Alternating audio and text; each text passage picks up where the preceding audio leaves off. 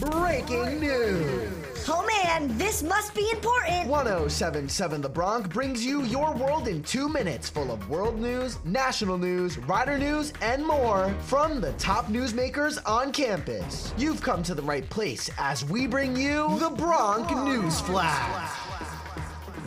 This is the Bronc News Flash, your world in two minutes from Rider University. I'm Taylor Tunstall. The company Zoom announces that they will lay off 1,300 employees, and the CEO is taking a massive pay cut.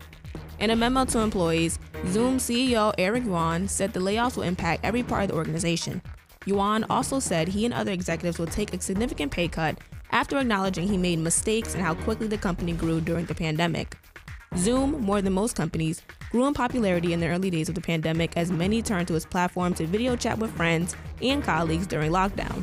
By mid 2020, Zoom reported skyrocketing revenue fueled by a spike in business customers from the many companies forced to turn to remote work. Zoom stock declined significantly last year as more workers returned to office life. It has been announced that the five Memphis police officers charged in the deadly beating of Tyree Nichols allegedly assaulted another man just three days before, according to a federal lawsuit.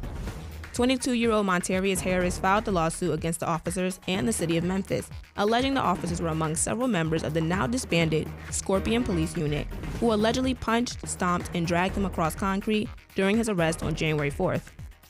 The lawsuit, filed in U.S. District Court, alleges Harris was unconstitutionally arrested and accuses the city of failing to prevent or address an alleged pattern of policing abuses within the Scorpion unit.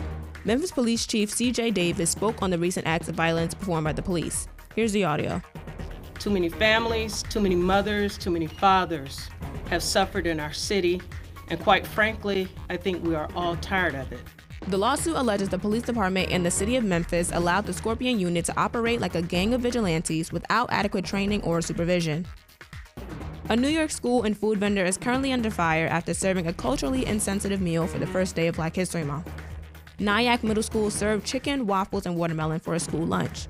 The principal called the meal an unfortunate situation in a letter sent to parents on Thursday, adding that the principal claims it was the food vendor, Aramark, who made a last minute change to the meal without telling the school's administrators. Apparently, this isn't the first time Aramark has made a culturally insensitive gaffe. In 2011, the company offered a meal at UC California Irvine called the MLK Holiday Special, which was chicken and waffles. The company also reportedly offered barbecue, cornbread, and collard greens, Kool Aid, and watermelon flavored water at New York University during Black History Month in 2018.